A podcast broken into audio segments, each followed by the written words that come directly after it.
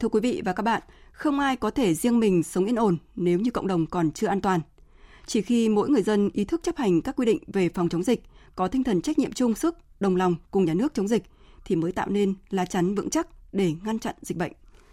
Và ngay trong sáng nay, Bệnh viện Phụ sản Trung ương đã tiễn đoàn y bác sĩ thứ tư gồm 28 người lên đường vào miền Nam, nâng tổng số thầy thuốc hỗ trợ cho thành phố Hồ Chí Minh và Bình Dương lên gần 190 người.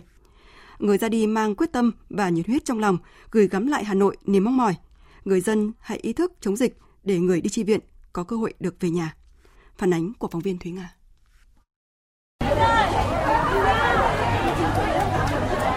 Đây là lần thứ tư những thầy thuốc Bệnh viện Phụ sản Trung ương lên đường chi viện cho miền Nam ruột thịt.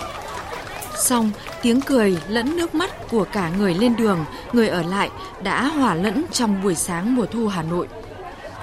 Cố gắng làm sao để kiểm soát được cái dịch bệnh, nó tránh được những cái thiệt hại không đáng có của cho xã hội, cho kinh tế, cho toàn dân.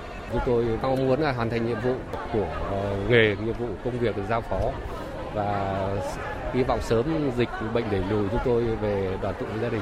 Không ngại vất vả và cũng không ngại khó khăn, muốn góp sức cùng chiến đấu trong đợt dịch này. Lo cho các bạn là các bạn làm sao để các bạn ấy được giữ được sức khỏe và bình an thôi. Ngày cập nhật thông tin của các bạn để động viên các bạn kịp thời, yên tâm các bạn ấy chống dịch. Mong được hết dịch để bình yên, để mọi người được về gặp mặt với nhau và để trở lại công việc bình thường. Thật sự là ở chúng tôi rất là thương. Mong là dịch bệnh lui để các bạn về.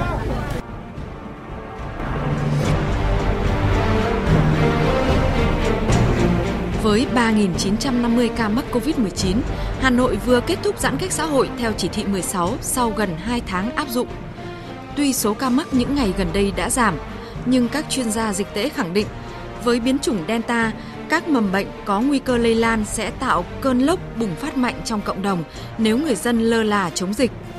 Theo tính toán của ngành y tế, với 1 ca mắc mang biến chủng Delta trong biển người, chỉ qua chu kỳ 2 ngày, số ca lây nhiễm có thể lên tới 300 đến 500 người. Và từ con số này, chúng ta có thể tự tính toán ra số ca mắc trong những ngày nối tiếp.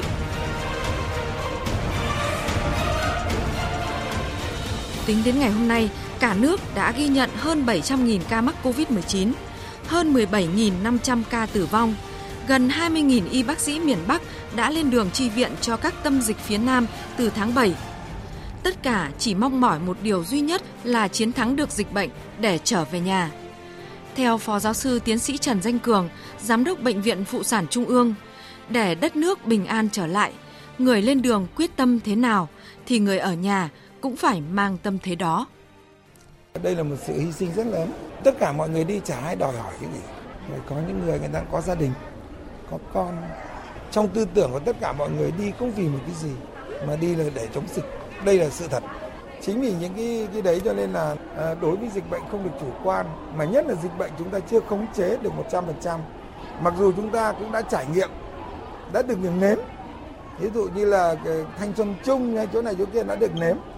Nhưng những cái sự nếm trải đấy vẫn chưa được nhìn một cách rõ nét. Thành ra cái chỉ thị 22 của thành phố mới ra buổi sáng 6 giờ thì buổi trưa đã gần như là lễ hội ở ngoài đường.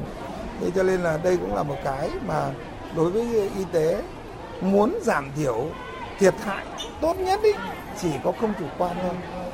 Với những cái đấy thì chúng ta hy vọng rằng cái sự tàn sát của dịch bệnh nó sẽ bớt đi, nhưng cái thiệt hại của nó thì không tính đếm được.